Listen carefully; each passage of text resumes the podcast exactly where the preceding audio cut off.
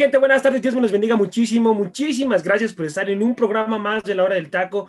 De verdad que estoy muy, pero muy eh, agradecido con la gente bonita que nos escucha todas las tardes aquí en un programa más de la hora del taco. Los invito a que bajen la aplicación de Radio Gol 92.1 de FM y estén al pendiente de toda, de toda nuestra programación. En ella van a encontrar programas como La Reta, Los Jefes, Alegata Mañanera, que lo hagan ellas, Corte Futbolero, ADN Azul Crema, Raza Futbolera, La Neta del Fútbol, La Hora de la Pina, entre, entre barridas y patadas, Capital Deportiva, Fútbol Champán y muchas, pero muchas sorpresas que tenemos para ustedes. De verdad que los invito a que bajen la aplicación de Radio Gol. Está ya disponible en el sistema Android y iOS.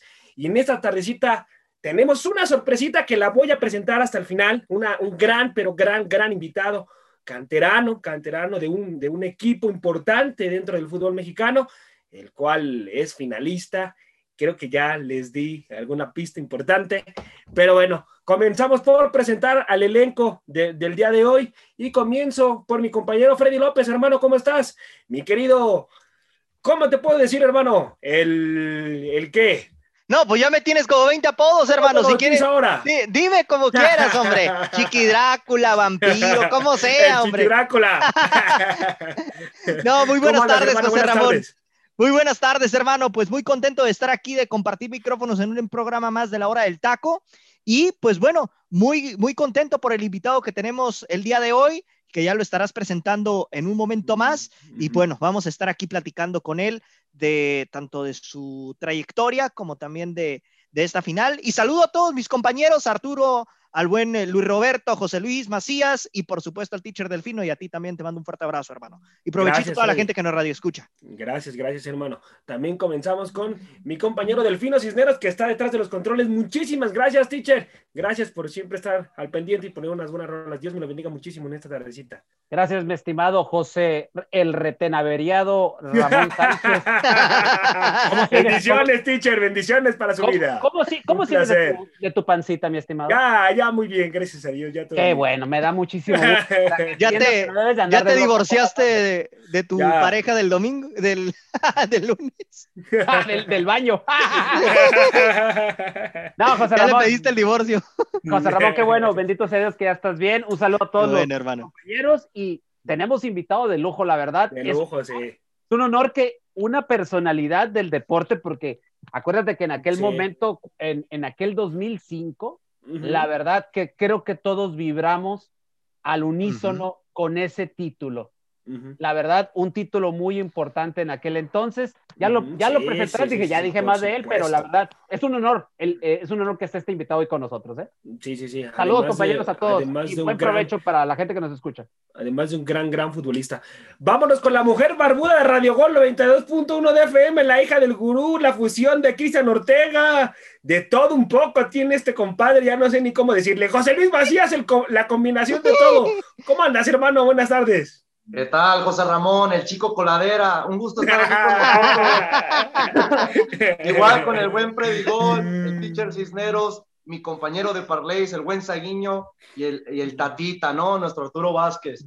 Y ya lo acaban de mencionar mis compañeros, un, invita, un invitadazo de lujo, un gusto tener este tipo de invitados.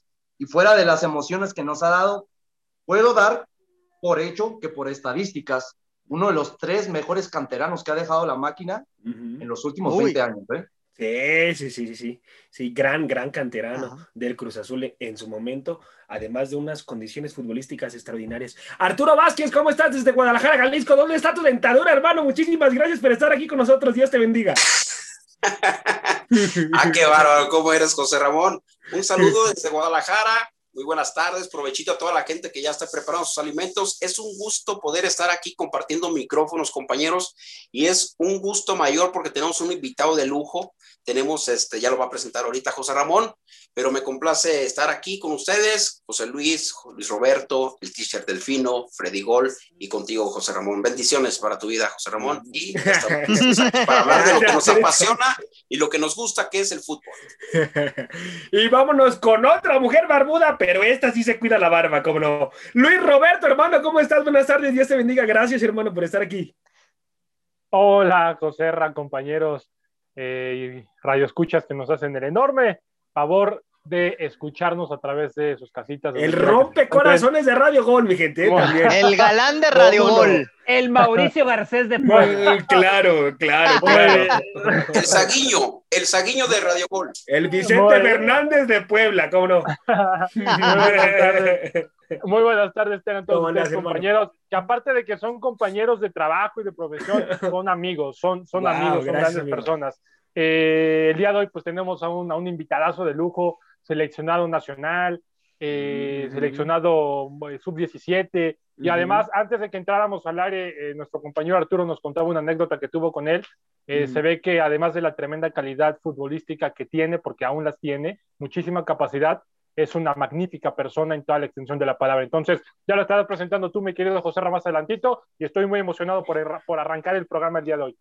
Gracias, Luis Roberto, gracias. Bueno, mi gente, estamos de manteles largos en esta tardecita porque tenemos con nosotros a uno de esos jugadores canteranos que te da el fútbol, híjoles, dentro de un tiempo muy escaso, pero que cuando salen futbolistas como él, es un placer verlos jugar fútbol. Y vámonos con presentando a César Villaluz. Está con nosotros el día de hoy aquí en la hora del taco, hermano. ¿Cómo estás? Buenas tardes. Dios te bendiga. Muchísimas gracias por estar aquí con nosotros. De verdad, un placer tenerte aquí con nosotros. Gracias, hermano.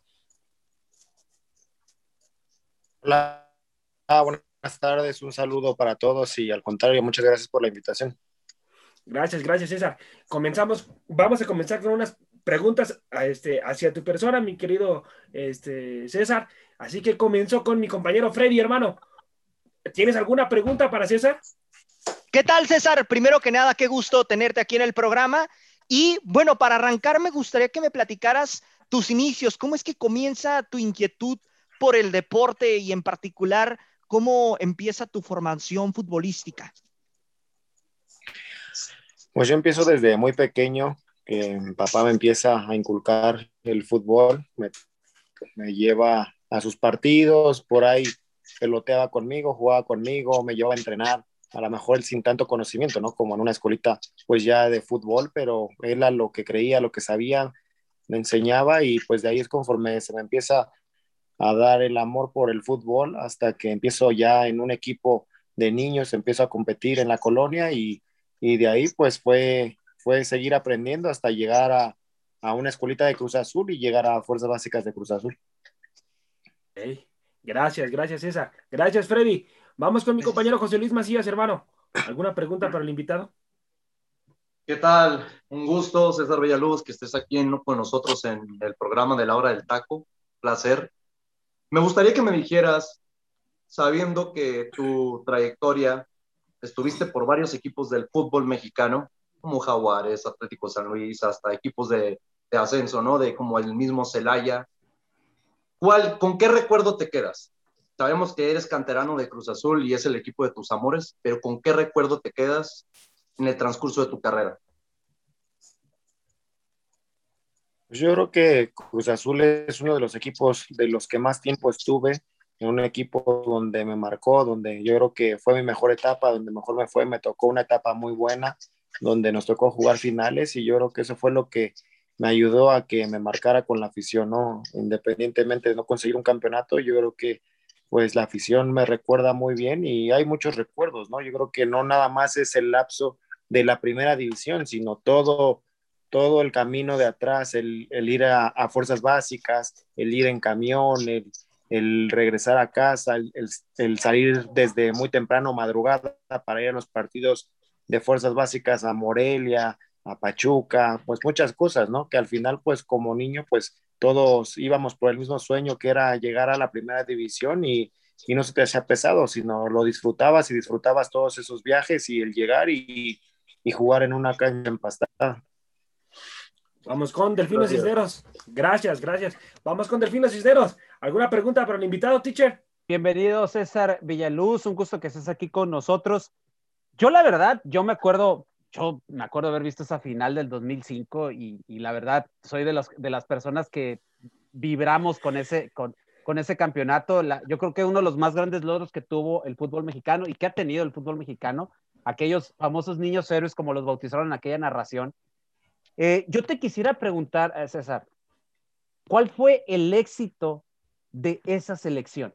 porque la verdad, siendo honestos, cuando ustedes fueron a competir a Perú, eh, pues obviamente todo el mundo, ah, pues van a competir los chavos, que les vaya bien suerte, ¿no? Pero conforme fue avanzando, fue avanzando, fue avanzando el torneo y nos empezamos a dar cuenta que era una realidad esta selección y que Chucho Ramírez ahí los llevaba, los llevaba y de repente estaban en la final y todos, ah, caray, todos empezamos a voltear, a ver al partido, eh, hasta hubo gente acá en el norte, yo estoy acá en la ciudad de Ensenada, pero yo vivía en Mexicali en aquel entonces, hacer la, carnita asada para ver una final con una selección mexicana pero ¿cuál fue la clave del éxito de esta selección? ¿Cuál fue esa clave? ¿Qué fue lo que hizo eh, eh, Chucho Ramírez, ustedes, el cuerpo técnico? ¿Qué fue lo que sucedió que dio el clic para que esa selección quedara campeona? Pues yo creo que fueron muchas cosas, ¿no? Muchas cosas que al final se conjuntaron todas y, fue el éxito, ¿no? Yo creo que una de esas fue el proceso largo, yo creo que todos los chicos o la mayoría, la base de la sub-17 empezamos desde una sub-13, desde una sub-13 a tener concentraciones, a lo mejor era por zonas y todo, pero cada semana tenías concentraciones de dos, tres días, luego se iban haciendo más días, una semana, 15 días, no, a lo mejor no teníamos giras internacionales, pero teníamos salidas a, que a Ensenada, que íbamos a, a la Jusco, no sé, cositas así, a partidos amistosos contra segundas, terceras, ascensos, pero yo creo que todo eso, pues, pues éramos chavos, ¿no? Cada, cada quien estaba en su club, cada quien traía una idea, pero todo eso poco a poco ayudó a que Chucho nos, nos metiera su, su formación, su tipo de juego, la mentalidad fue algo también que, que se trabajó mucho desde el primer día, el creer en nosotros, en creer en el trabajo,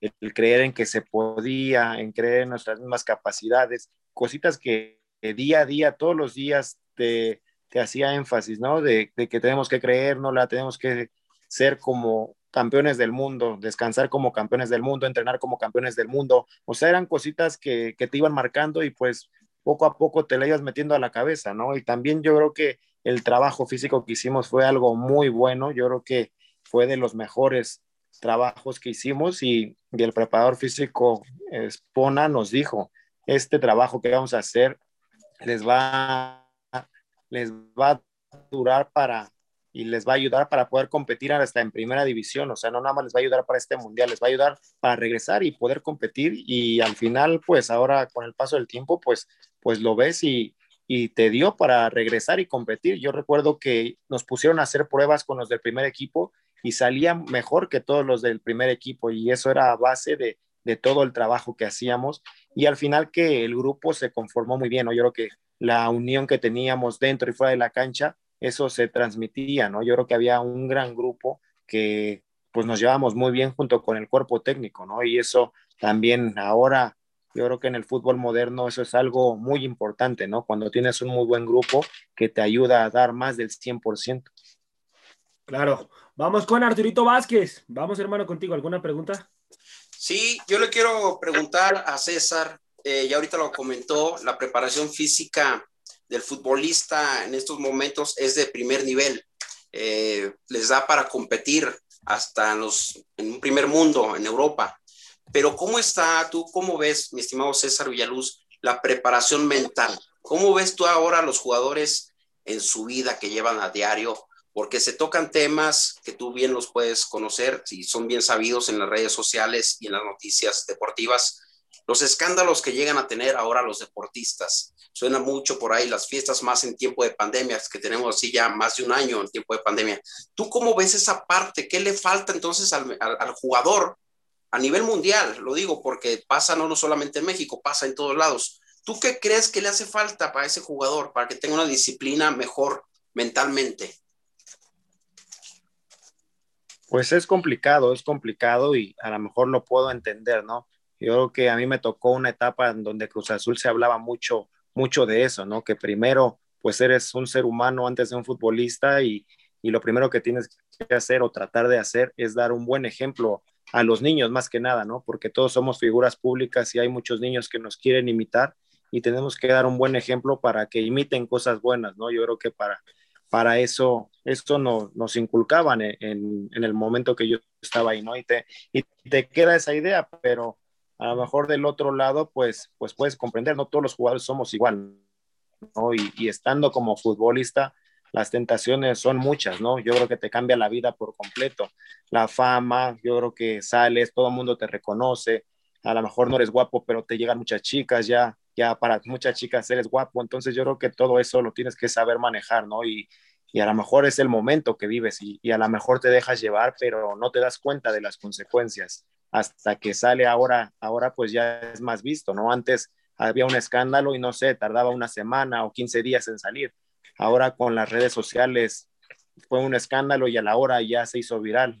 Yo creo que en ese aspecto, pues, pues como futbolistas debemos de, tener eso más en cuenta, ¿no? Yo creo que tenemos que, estar pues más claros y saber que, estamos en el ojo del huracán y tratar de, llevar pues todo tranquilo, ¿no? Yo creo que pues todo se puede, pero, pero para todo hay tiempo. Claro, claro, vamos con el rompecorazones de Radio Gol 92.1 de FM. Luis Roberto, hermano. Gracias, José Ra. Eh, eh, mi querido César, primero que nada, pues bienvenido a tu casa. Eh, después, ya abundaba el teacher del Fino, del Fino Cisneros en el tema de, aquella vez que fueron ustedes campeones sub-17. Yo quiero retomar esa parte y quiero hacerte una pregunta. Ustedes fueron campeones y en ese momento había grandes jugadores, ¿no? Estaba Carlos Vela, estabas tú, estaba César Villaluz, estaba Giovanni Dos Santos, estaba el mismo Héctor Moreno. Jugadores que después de eso trascendieron, jugadores que se les siguió eh, dando seguimiento, valga, valga la, redundancia. En la generación que gana en el 2011, ¿por qué los jugadores y por qué post campeonato se pierden en el camino? Por ejemplo, lo que fue de Julio Gómez, ¿Qué fue del propio Jonathan Espricueta, de Marco Bueno, de aquel portero Richard Sánchez? ¿Qué diferencia había? ¿Qué diferencia, Carlos Fierro, sí? ¿Qué diferencia había de su selección en ese momento que consiguió lo mismo a la del 2011? ¿Por qué los jugadores del 2011 no trascendieron tanto como su generación? Pues no sé, no sé ahí. Yo creo que cada entrenador, cada directivo te podrá decir en la calidad de cada jugador, ¿no? Yo creo que para todo, pues algunos son muy buenos, para algunos son muy malos, otros más o menos. Yo creo que cada, cada entrenador es un mundo, ¿no? Pero yo creo que en nuestra generación, a mi forma de ver, en mi generación no estaban preparados, ¿no? Para un logro tan importante. Cuando regresamos, pues fue un boom. Prácticamente al otro día, en mi caso, yo ya estaba entrenando con el primer equipo y pues era ya de planta con el primer equipo, ¿no? Yo creo que todos querían acaparar a sus jugadores y decir, aquí se formó, de aquí salió, aquí va a debutar. Entonces sí como que te blindaban un poquito, ¿no? Y te daban ese apoyo y todo. Ya en la siguiente generación, pues yo creo que ya estaban más preparados a lo que se podía venir conforme iba avanzando la selección. Y también, por ejemplo, en el caso de Spiricueta, pues pues fue un chico que se le dieron las cosas muy bien, pero nunca se le abrió la oportunidad en Tigres, ¿no? ¿Por qué? Porque el entrenador no debuta jóvenes, porque es un club que lleva mucho extranjero, que lleva mucha figura, que los sueldos son muy altos, no pueden dejar a un extranjero fuera por un, por un joven, entonces ahí también eso va, va haciendo que se pierdan esos jugadores, ¿no? Yo creo que en la siguiente generación pues no, no se vio más ese proceso para, para apoyar a los jóvenes y que pudieran seguir descendiendo. ¿Qué hacer, César? ¿Qué hacer para poder mejorar eso y darle más oportunidad al futbolista mexicano, César? Creer más en el técnico mexicano, trabajar más las fuerzas básicas, ya no traer tanto técnico extranjero, dejar de traer tanto material de exportación extranjera. ¿Qué hacer, César, para, para darle oportunidad a los chavos jóvenes? Y sobre todo se vea reflejado en selección, ¿no? Pues yo te diría que, que creer más en, en extranjero, en entrenadores mexicanos, ¿no? Pero en mi caso, pues uno de los extranjeros que me dio la oportunidad fue Marcarián, que era extranjero, que a lo mejor no conocía nada del fútbol, pero llegó y se empapó del equipo, de los jugadores y me dio la oportunidad, ¿no? Pero yo creo que el quitar mucho extranjero, ¿no? Yo creo que tanto extranjero, sí está bien la competencia, sí está bien que, que tengas la competencia de extranjeros, pero por lo regular hay 10 extranjeros en cada equipo y por equipo son nombrados uno o dos y los demás, ¿qué pasa? O sea, son, son jugadores que vienen de relleno y, ahí sí le quita un espacio a un, a un joven mexicano, a un jugador mexicano que a lo mejor puede hacer las cosas igual o mejor, pero por tener un, un extranjero, pues te va obstruyendo ese camino para, para los jugadores mexicanos, ¿no? Yo creo que en ese caso, pues sí, se tendría que bajar la regla del extranjero. Claro, porque por ejemplo, César Espiricueta, eh, no me dejarás mentir, este César, tenía unas condiciones espectaculares, muy buenas. Espiricueta. Sí, pues para mí fue un jugador muy sobresaliente y aparte se fue a Europa, se fue a Europa y estuvo en un proceso en Europa, estuvo en el Villarreal, creo, y, y, fogueándose y todo. De todas maneras regresó y no tuvo la oportunidad, tuvo que salir de ahí para tener, tener más minutos, pero también como futbolista uno sabe que que el día a día es lo más importante para ti, el tener minutos, el estar activo. Y como futbolista pierdes dos años, tres años y prácticamente pues ya te estás olvidando de, de la carrera futbolística. Claro. Vamos ahora con mi compañero Luis Roberto, hermano. Comienzo contigo ahora. Gracias, amigo, gracias.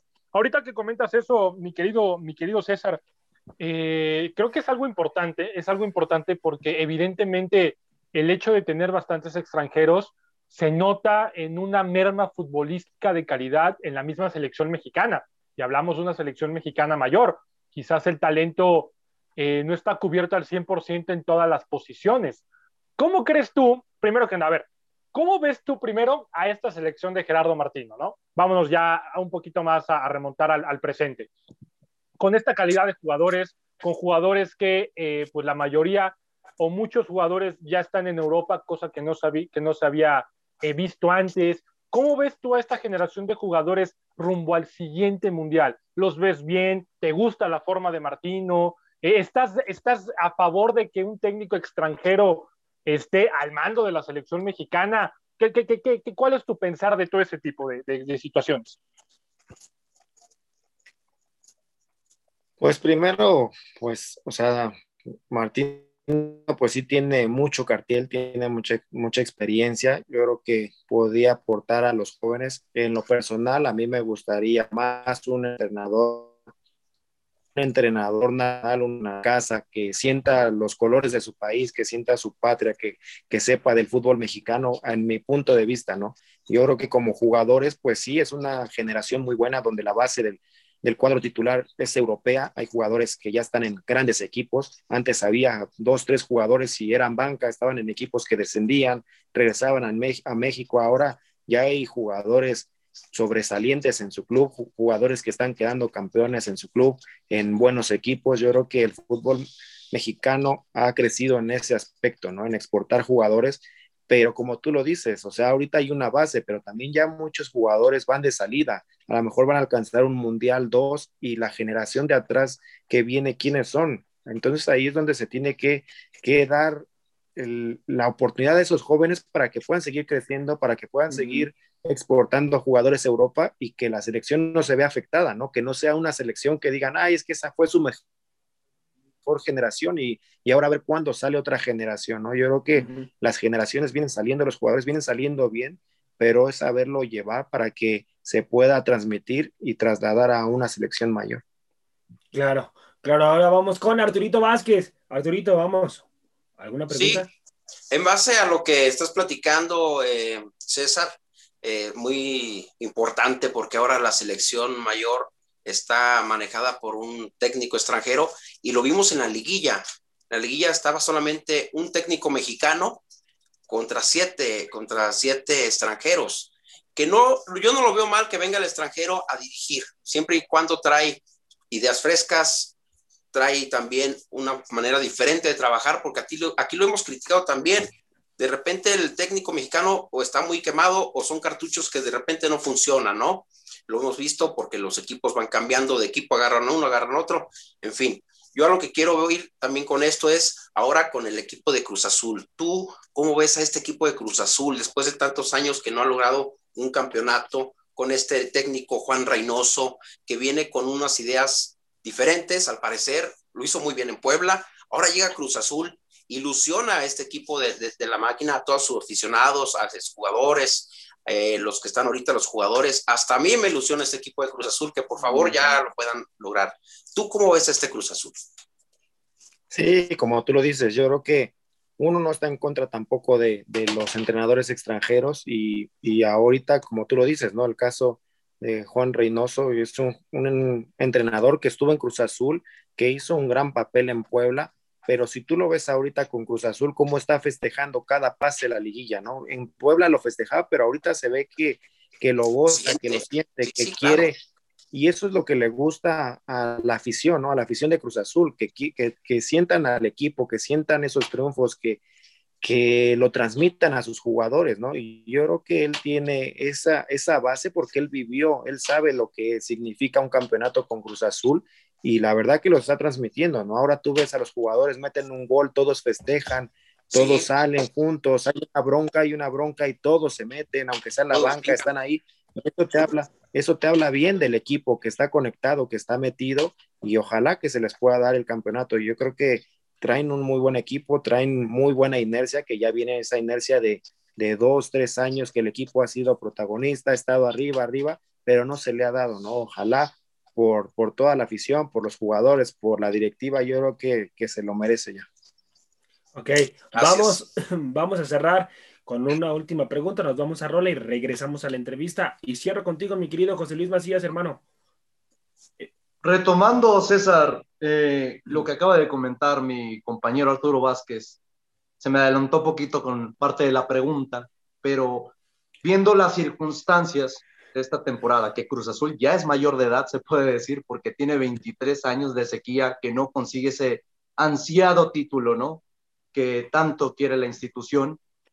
¿Crees que este es el año bueno? Viendo lo que has comentado, eso, esa unión, esas ganas, ese ímpetu que hemos visto en otras temporadas, pero no tan marcadas como en esta. Aparte, línea por línea, podemos hablar que Cruz Azul es uno de los mejores tres equipos del fútbol mexicano, no nos cabe duda. Pero es el siguiente pasito, que siempre se quedan al último paso para conseguir el título. Me gustaría que sí te bañaras, que dijeras, no por amor a la camiseta, sino porque realmente verlos con argumentos. Este Cruz, este Cruz Azul es el año para que rompa esa sequía y consiga el ansiado título? Pues a como yo lo veo, sí, no sé qué vaya a pasar, ¿no? Todo como tú lo dices, cada final llegan y son favoritos y todo y al final no se da, ¿no? A mi forma de, ver las cosas, yo creo que, que, sí es favorito Cruz Azul, que línea por línea, como tú lo dices, yo creo que ahorita está con gente de, experiencia, de experiencia gente que, que ya está en selección, ya estuvo en selección, gente que ya jugó finales, jugadores que ya fueron campeones con otro club, que ya saben cómo jugar liguillas, ya saben cómo, cómo ganar campeonatos. Yo creo que en ese aspecto Cruz Azul puede traer un poco de ventaja, ¿no? Pero como tú lo dices, o sea, esto también pues no te asegura nada, ¿no? También cuenta el rival, por algo llegó a la final y no es confiarse. O sea, yo creo que línea por línea sí puede ser mejor, pero, pero si dejas crecer al rival, pues también se te va a complicar y es cuando, cuando puede sacar el partido a Cruz Azul. Ok, ok. Bueno, mi gente, los invito a que bajen la aplicación de Radio Gol 92.1 de FM y estén al pendiente de toda, de toda nuestra programación. En ella van a encontrar programas como Las Musas del Balón y muchas, pero muchas sorpresas más que tenemos para ustedes. Teacher, vámonos con la rola, por favor. Muchísimas gracias. Ahorita regresamos con la entrevista al gran César Villaluz.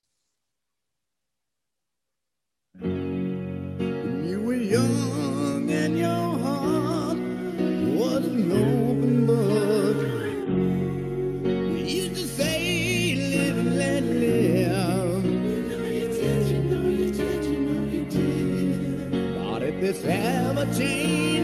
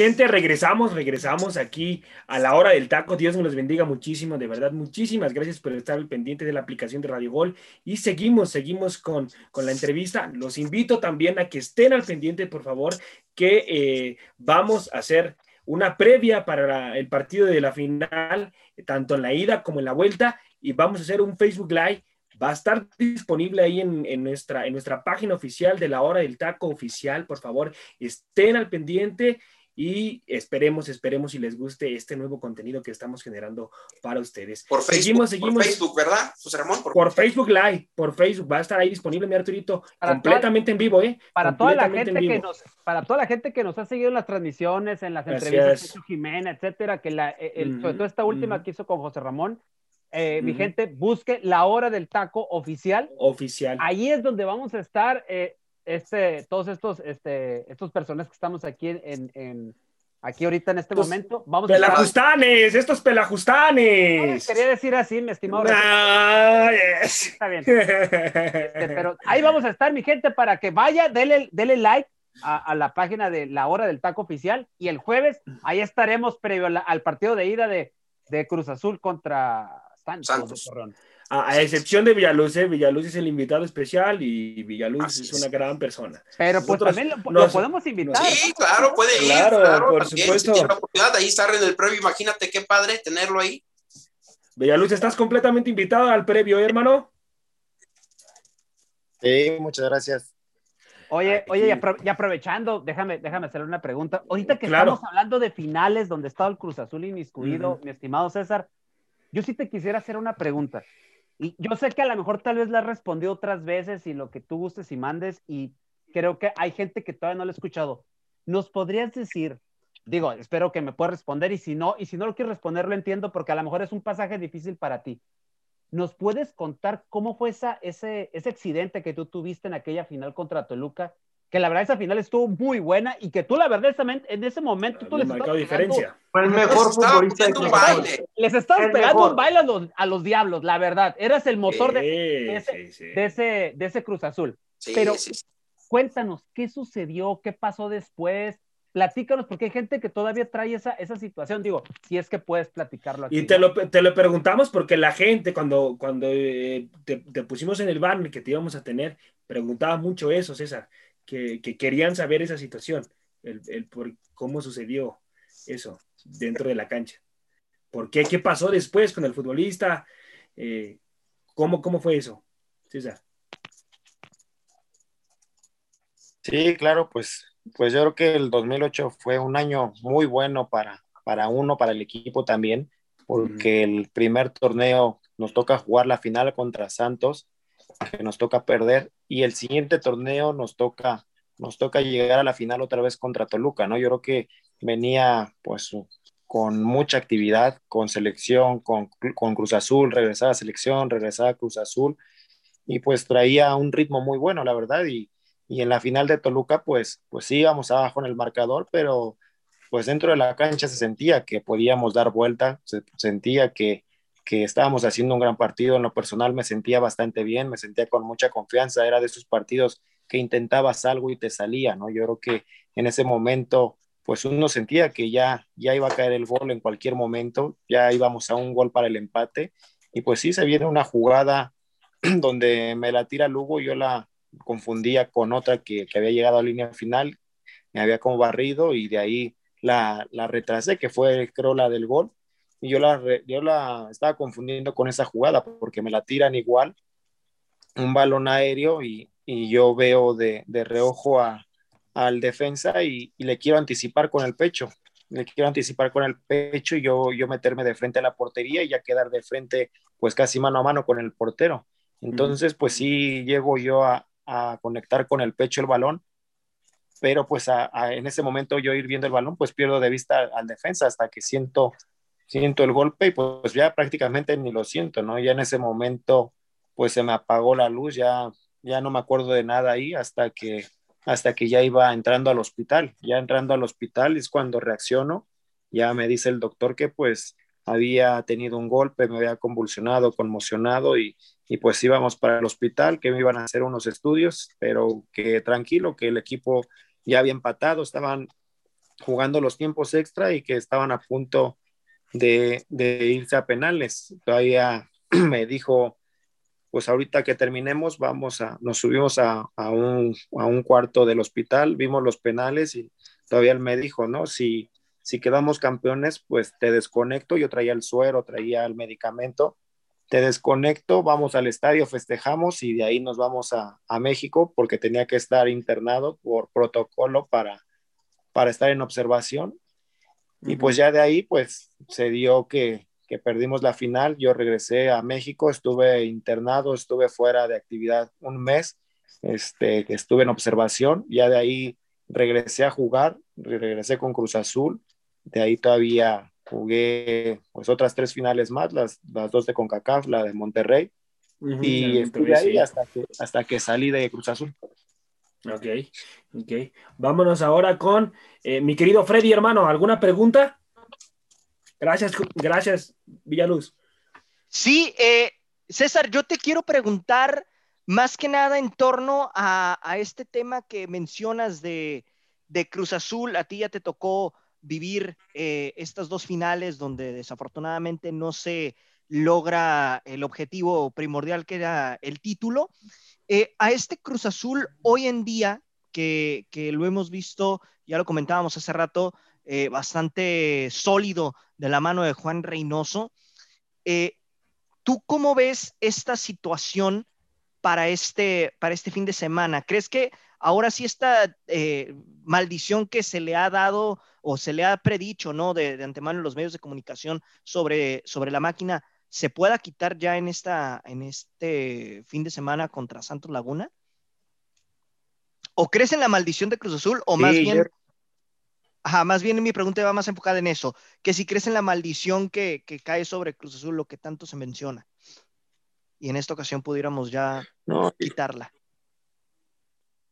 No, yo creo que este es un buen momento, yo creo que el equipo viene pasando por una racha muy buena, por mucha confianza, yo creo que ahorita es un buen momento para romper esa, esa maldición, que se pueda dar el campeonato y que el equipo pues pueda quitarse esa losa tan pesada, ¿no? Yo creo que quedando campeón se puede venir una, una etapa de, varias finales y de varios campeonatos.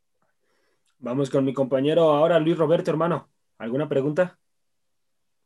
Sí, mi Joserra, te quiero preguntar, eh, mi querido César Villaluz, nuevamente saliéndonos un poquito del fútbol local de la liga. Eh, ya comentabas tú la base de jugadores que tiene la selección, Martino, su estilo de juego y demás. Esta es una pregunta que eh, quizás todos los mexicanos quisiéramos que nos respondieran a favor. ¿Tú lo ves probable o tú ves una situación favorable para la selección mexicana que en un corto plazo, y corto plazo me refiero a alrededor de unos dos o tres mundiales, la selección mexicana no llega al quinto partido, podamos ver a una selección mexicana campeona del mundo en los siguientes tres mundiales, cuatro mundiales? Pues eso, eso se hablaba mucho, ¿no? Se hablaba mucho cuando nosotros conseguimos el campeonato, se vino la otra selección que consiguió el campeonato, se vino la selección del, de los, del campeonato de los Juegos Olímpicos, se vino la otra de tercer lugar de la sub-20. Entonces se hablaba de esa generación, o sea, todos íbamos a ir creciendo, los demás equipos de los demás países iban a seguir creciendo, pero en teoría, si ya habías tenido logro en algunas selecciones menores, se suponía que en una selección mayor se tenía que llegar con esa de jugadores que habían conseguido campeonato, que ya habían tenido esa proyección para una selección mayor que pudiera competir para para no el quinto partido, como tú lo dices, ¿no? Para poder competir por un campeonato en selecciones mayores.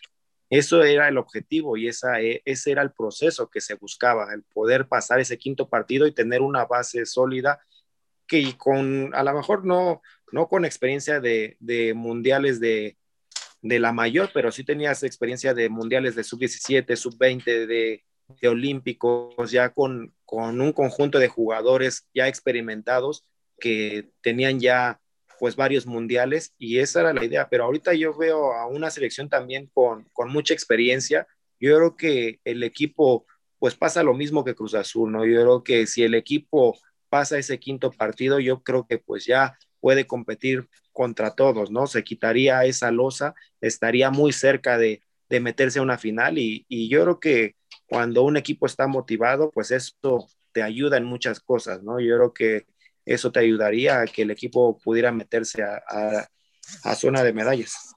Ahora, José Ramón, perdón, permíteme nada más rapidísimo, en lo que ya que estábamos tocando el tema. Es tu programa, claro, no te preocupes. Es tu programa, hermano, no te preocupes, adelante, güey. Es tu programa. para tu vida. Muy, muy, muy brevemente, ya que estamos aquí, entrevista. Ya, estamos aquí tocando, ya que estamos aquí tocando el tema de, de selección. ¿A César Villaluz le gustaba la selección de Juan Carlos Osorio? Buena pregunta. Pues fíjate que, fíjate que me gustó más la del Piojo. No sé, me gusta como ese ímpetu, como ahorita de Juan Reynoso. O sea, sí, Juan Carlos Osorio era un entrenador muy estudioso y todo, pero veía que no, no fluía como que, como que estaba muy tenso, el cambio de rotaciones, pues que no le gusta el cambio de rotaciones. Y ya cuando está en confundir, no da 100%. Este, quiera hay algo de no va a dar 100%. Y con el Piojo todavía, que a lo mejor estuvo poco tiempo y todo, pero el equipo se veía más suelto, se veía tú, se veía pues con más ganas, estuvieron también muy cerca de poder pasar a ese quinto partido. Claro, claro, vamos, vamos gracias, ahora con Arturito. Es tu, es tu entrevista, hermano, es tu entrevista. Vamos ahora con Arturito Vázquez, hermano. hace lo que quiere, siempre es Roberto, bárbaro. Oye, mi estimado César, hablando ya ahorita que tocas el tema de, del Piojo Herrera, ¿tú cómo ves a este Tigres con Piojo Herrera? ¿Te gusta el técnico que llega al Tigres? ¿Crees que realmente puede hacer una década también como lo hizo el Tuca Ferretti? Tú manejaste, tú tuviste un gran técnico, eh, Benjamín Galindo, él, él, lo tuviste en Cruz Azul. ¿Tú cómo ves ahora el Piojo Herrera? ¿Que, que le vaya a dar este, su identidad que tiene Pío Herrera a este Tigres? Sí, yo creo que le va a dar su identidad y pues la verdad que lo que hizo el Tuca, pues sí tiene la vara muy alta, pero pues sí, yo creo que sí va a haber un cambio importante en Tigres. Ojalá que le vaya bien, porque pues como hablábamos, ¿no? Es un entrenador mexicano, es un entrenador que es ganador, que le está yendo bien, ojalá por bien de, de, los entrenadores mexicanos que le puede ir bien, ¿no? También Tigres está reforzando muy bien, es un equipo que, que pues últimamente se está reforzando con puras figuras y yo creo que le va a ayudar ese cambio también a Tigres, siento que al, fin, al final ya se habían estancado un poquito, ya, ya como que les habían agarrado la medida y, y ahora yo creo que puede ser diferente. Sí, bueno, y rápido, digo, ya, ya, que Luis Roberto hizo otra Claro, es tu entrevista, es tu entrevista, Arturo, ahorita, tú, tranquilo. Bendiciones, bendiciones. sí. sí, Oye, sí, César, claro. Adelante. César, ¿alguna vez placer conocerte? ¿Tuviste la oportunidad de jugar en las Chivas Rayas del Guadalajara? Sí, cuando estuve en Cruz Azul antes de salir a San Luis, pues estuve, no sé, como dos o tres años seguidos que, que Chivas me quería Chivas me quería, estuve a punto de ir y faltaba la firma de Billy. Al final, Billy decía que no, que era jugador canterano y tenía que, que quedarme en Cruz Azul porque era, era hecho en casa y, y, al final no me dejaron salir. Ese Billy Álvarez surcando en la carrera de los futbolistas, no, no, lo hubieras rompido acá no, las chivas, ese Billy, de veras. No, no, no, veras, hombre. Pero bueno, gracias. Nombre, nombre, nombre. Este, vámonos con eh, José Luis Macías, hermano. ¿También dos de una vez o cómo, no, hermano? Brother, yo, yo no voy a abusar. ¿Ya no? Ah, bueno. Solamente me gustaría, hablando de, retomando un poquito lo de la selección sub-17, en ese debido momento, los tridentes de miedo de esa selección, de todo ese eh, de esa faceta del, del mundial, eras tú uno de los que formaba de esos tridentes, con Giovanni Dos Santos, con Carlos Vela, y de ese, de ese gran mundial, de ese gran paso que le dieron a la selección eh, sub-17 con México, consiguiendo el campeonato, Carlos Vela se va al Arsenal. Giovanni Dos Santos ya era canterano del Barcelona. Se te llegó a dar en su debido tiempo la oportunidad de jugar en Europa, no solamente quedando campeón en el Mundial Sub-17, sino jugando con Cruz Azul, consiguiendo, dando muy buenos torneos, como lo comentaste en el 2008, que creo que fue tu año de consolidación, de consolidación como futbolista. ¿Se te dio a dar la oportunidad de jugar en un equipo europeo? Sí, cuando estuve en Cruz Azul, así que por medio de Torrado tenía unos amigos de, de Red Bull y me contactaron por medio de él en la opción que yo supe que fue real, que se acercaron directamente conmigo. Este, me contactaron y me dijeron que acababan de comprar un equipo, Red Bull acababa de comprar un equipo en Austria y era uno de los, de los equipos que quedaba campeón, que jugaba champion. Entonces la opción era, era bastante buena. Este, se, pues ya se le informó a mi representante en ese momento se hacían todas las negociaciones aquí en las oficinas de Red Bull México, enseñaban las fotos, fotos del estadio, fotos del equipo, y ya estaba todo. Se habló con el entrenador en ese momento y él decía que sí, que pues él había sido jugador y, y él lo que quería como jugador pues era pues crecer. ¿no? Yo creo que el sueño de cada futbolista es poder emigrar a Europa, sentir la diferencia del fútbol y que él no tenía problemas. Se habló con Billy, él decía que pues no había problemas, lo que decidiera el entrenador. Entonces las, las negociaciones fueron avanzando. Todavía me tomaron las fotos con la playera porque ya habían dado unos boletos para ir a, a conocer la ciudad porque en la ciudad caía, caía nieve. Entonces me dijeron, bueno, te vas a dar unos boletos para que vayas con un familiar, con tu representante y veas el clima, ¿no? También para ver que te adaptes, que conozcas la ciudad. Entonces ya estaba todo y al final pues ya este Billy habló y dijo que no, que, que yo me quedaba en Cruz Azul porque era, era gente de cantera y se venía la regla del menor, estaba la regla del menor, entonces que yo era, era el jugador que iba a cumplir con los minutos de menor y al final se, se cayó y, y, las fotos creo que sí las llegaron a publicar, las llegaron a publicar, pero, pero pues fue algo Oye, sin duda alguna, estás hablando del Red Bull Salzburg, ¿verdad? Sí. Sí. Así es. Billy Álvarez, Billy Álvarez, estrucándole la carrera a varios futbolistas, madre mía. Este, ya cambiando un poquito de tema, mi querido Villaluz, vámonos un poquito más a la final ya para terminar la, la, entrevista, terminar el programa de, de, la hora del taco. ¿Qué tiene que hacer este Cruz Azul para imponer condiciones en contra de un Santos, mi, mi, mi querido Villaluz? tanto en el partido de ida como en el de vuelta. ¿Qué tiene que hacer Cruz Azul para levantar el título? Pues yo creo que pues son dos partidos, debe de, ir con calma, pero siento que Cruz Azul en los partidos de visita le ha costado, ¿no? Siento que ha respetado mucho al rival.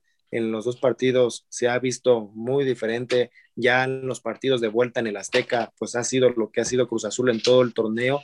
Ha sido un equipo muy ofensivo, ha ido a buscar el marcador pero yo creo que el primer partido va a ser muy importante, ¿no? El poder sacar una ventaja o, o el traer un marcador pues cómodo para la vuelta, ¿no? Porque Cruz Azul es muy fuerte, es muy fuerte de local y pues lo mismo le pasa a Santos, ¿no? Santos es, es muy fuerte de local, pero de visita pues ya no es tanto. Yo creo que eso va a ser la clave de Cruz Azul y que, que no se confíen, ¿no? Que estén concentrados pues los 90 minutos de cada partido o más porque eso es lo que ha costado las finales en los últimos años, esas desconcentraciones que pues te cuestan títulos. Ok, vamos con mi compañero Freddy, hermano, ¿alguna pregunta?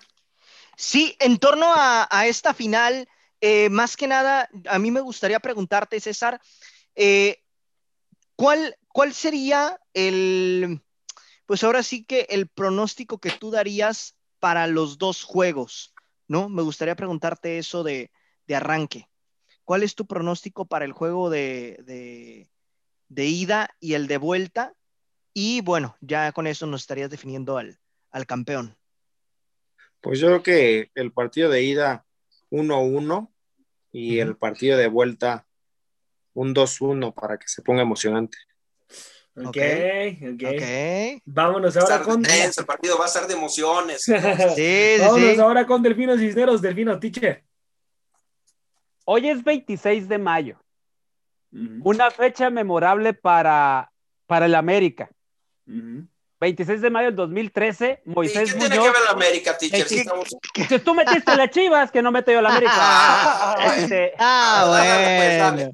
Pues. Ok. Está bien. de mayo del 2013, Moisés Muñoz eh, hace, la, pues hace el, famoso milagro, como lo relataban en esa narración, y, y, y de ahí nace una palabra eh, que a, los, a la gente que, que, obviamente que le va al azul, pues de cierta manera al principio les daba, les daba coraje, luego les dio risa y hoy como que quieren borrar esa palabra, ¿no? La famosa palabra el cruzazolear, ¿no? Que se hizo, se hizo mundialmente conocida. Este fin de semana, ¿tú crees que esa palabra ya por fin se borre del fútbol? La palabra cruzazolear y la otra es, eh, eh, ya dos de una vez, ya dos. Sí, sí, claro. Ah, bueno, sí, no, bueno, es tu programa, teacher. Es su programa, adelante. adelante. ¿Tú crees, César, que, que, esos fantasmas, o sea, todo ese tiempo, estos casi 24 años sin ser campeones, ¿tú crees que ha pesado de generación en generación de los jugadores que han llegado a Cruz Azul y que a veces eso les pesa para lograr el tan ansiado, el, el tan ansiado título 9? Pues la primera pregunta, yo creo que Cruz Azul pues tiene muchas posibilidades de, terminar con esa famosa frase, ¿no? Yo creo que, pues eso, como tú lo dices, se va a quitar, pues consiguiendo el campeonato, ¿no? Porque si vuelve a pasar lo mismo de todos los años, va a regresar la, misma frase y va, a ser lo mismo, ¿no? Para poderla borrar, se tiene que quedar campeón. Y, pues, ¿cuál era la otra pregunta? E, este peso, este peso de, no quedar campeones, de, de, llegar a finales, hasta ponerles el mote del subcampeonísimo, que de hecho, pues hasta también te tocó estar ahí eh, en, esos, en, esas etapas donde se lograban llegar a finales, pero no, no concluirlas, ¿no? Como debía ser levantando el título. ¿Tú crees que, que es, ese peso, esos tantos, estos tantos 23 años, ha pesado en las generaciones que han llegado de jugadores a la institución de Cruz Azul? Pues en, en, mi momento yo creo que no había tanta presión como ahora. Sí había la presión desde que empezaba el, el, el campeonato, pues la exigencia era el, el título, ¿no? Yo creo que eso siempre se manejó en Cruz Azul y no le bastaba pues con llegar en primer lugar, pasar a la liguilla, ah, ya, ya era ganar o ganar, ¿no? Yo creo que ahora la presión ha sido más, pero en este grupo creo que, que le han dado la vuelta bien, ¿no? Yo creo que en vez de presión lo han canalizado, canalizado a una gran motivación, ahora pues tú lo ves y pues no nada más en Cruz Azul, casi en todos los equipos las serenatas que les han ido a dar las porras, el, recibimiento cuando llega el camión al estadio. Yo creo que todo eso como jugador es lo que te hace vibrar, es lo que te hace sentir la adrenalina y es lo que te hace motivar, ¿no? Para todos esos partidos tan importantes. Y en ese momento, pues tú no lo ves tanto como presión, sino que tú lo disfrutas y, y porque todos, somos, todos queremos jugar esos partidos, ¿no? Y qué mejor conseguir un campeonato. Bueno, bueno, mi gente, muchísimas gracias por estar aquí con nosotros en un programa más de la hora del taco. De verdad que muchísimas gracias. Dios me los bendiga muchísimo. Los invito a que bajen la aplicación de Radio Gol 92.1 de FM y estén al pendiente de toda, de toda nuestra programación. César, un placer de verdad, un placer que hayas estado aquí con nosotros en esta tardecita, aquí en el programa de la hora del taco. Dios te bendiga, hermano. Este, sigue, sigue siendo ese gran futbolista que eres y muchísimas gracias por estar aquí, hermano. No, al contrario, muchas gracias a ustedes. Un gusto saludarlos y cuando quieran, por aquí estamos. Gracias, César. Estás invitadísimo ahí a la previa, ¿eh? por si gustas. Sí, claro, pues nos ponemos de acuerdo y con gusto. Ok, gracias, César. Luis, Roberto, hermano, gracias. Gracias, Luis Roberto. mi, querido, mi, querido, mi querido José Ramón, amigo de Parleis, amigo teacher del Pino, amigo Arturo Vázquez, amigo Freddy Gol, Freddy Gol. Y César, pues un gustazo haberte tenido el día de hoy. La verdad que eh, como iniciaba el programa, la calidad futbolística y la calidad humana que tú tienes prácticamente es lo que te terminan definiendo como persona. Sigue así, eh, ojalá sigas teniendo esa, esa bonita voluntad de querer ayudar a los demás.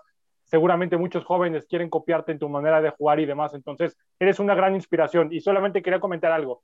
¿Qué daño, qué daño le hacen estos directivos estúpidos y nefastos que luego están al mando de los equipos. ¿Qué daño le hacen al jugador mexicano y al fútbol mexicano? la verdad que sí. Ojalá, ojalá, ojalá, ojalá, ojalá nunca, nunca vuelva a haber tipos así en el fútbol mundial, no en el mexicano, en el fútbol mundial es patético y es muy triste.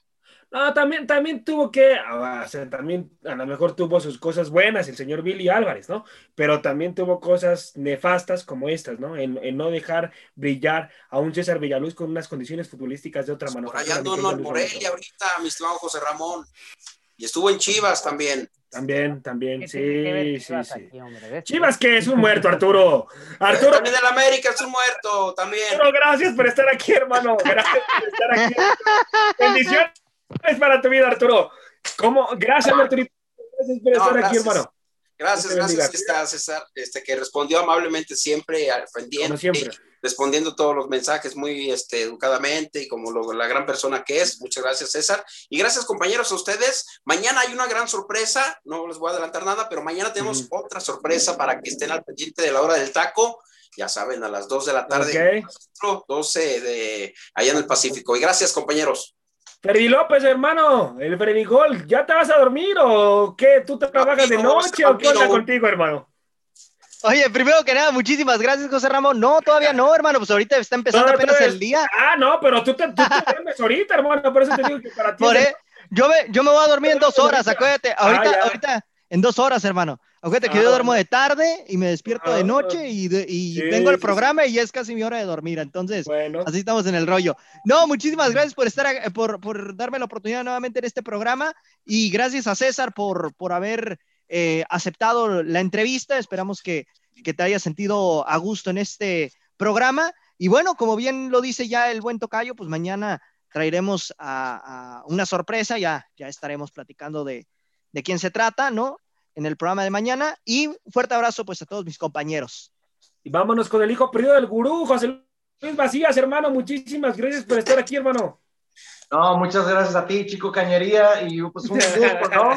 Para todos, la verdad que los que nos sintonizaron en el programa de la hora del taco, provechito, y pues un gusto, César Villaluz, esperemos que vuelvas pronto aquí a tu casa a la hora del taco, y la verdad, estoy muy decepcionado de cómo pudiste haber llegado a una de las mejores franquicias a nivel mundial hoy en día como el Red Bull Salzburg. ¿Y quién dice que hoy en día no estarías dando, hubieras dado ese paso al Red Bull Leipzig de la Bundesliga? un saludo para todos. Caray, fantástico. Sobre todo que tiene unas condiciones para, para darlo, José Luis, definitivamente. Sí, sin duda alguna. Este, teacher, teacher, muchísimas gracias por estar al pendiente en los controles y gracias por estar aquí en el programa. Dios me lo bendiga mucho. No, muchísimas gracias, José Ramón. Gracias, compañeros. Y César Villaluz, muchísimas gracias por la oportunidad de poder platicar contigo. Éxito en todo lo, que, lo que venga. ¿Sabes qué? A mí me, gustaría, yo sé, que, yo sé que tu carrera de cierta manera se vio por ahí, pues, detenida en ciertas cosas, pero no sé, ojalá y en algún momento te veamos como director técnico. Claro. Si tengas esa, esa, esa, esa idea, pero me imagino yo que traes esa inquietud. A mí me gustaría verte, ¿por qué no dirigiendo pues al Cruz Azul, el equipo, al equipo donde, el cual te vio nacer, o estar ahí en las fuerzas básicas. No sé, yo te visualizo ahí. Ojalá y que, y que Dios me escuche para que tú, que alguien salido de esa cantera, puedas regresarle algo y sobre todo a los chavos que se ve que tú tienes como el timing para eso. El amor y la pasión también por esa institución que lo siente en su camisa y todo. Ojalá que sí. A mí también me gustaría verte ahí, este, César. Sí, pues no sería mala idea. Yo creo que en un futuro podría ser algo bueno. Gracias, César. Gracias una vez más. Dios te bendiga. Y vámonos, teacher, con la rola. Cerramos con la rola, mi gente. Los invito a que bajen la aplicación de Radio Gol 93.1 de FM. Hasta luego. Gracias. Provechito, provechito, mi gente.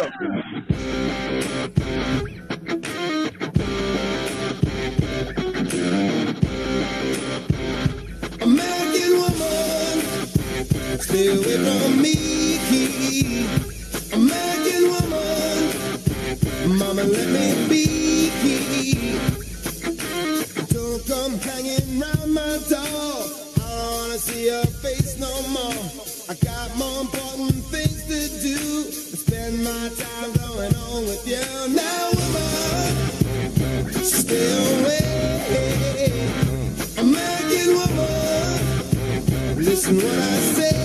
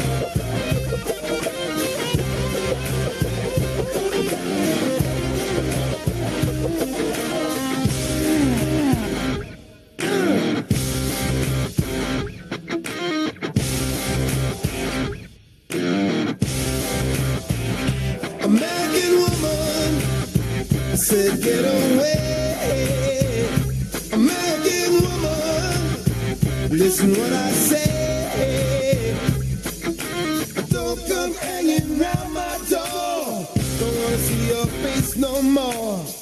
I don't need your war machines. I don't need your ghetto scenes. Gonna let get hypnotized. I got someone else's eyes. Now woman, get away. American woman, listen what I say.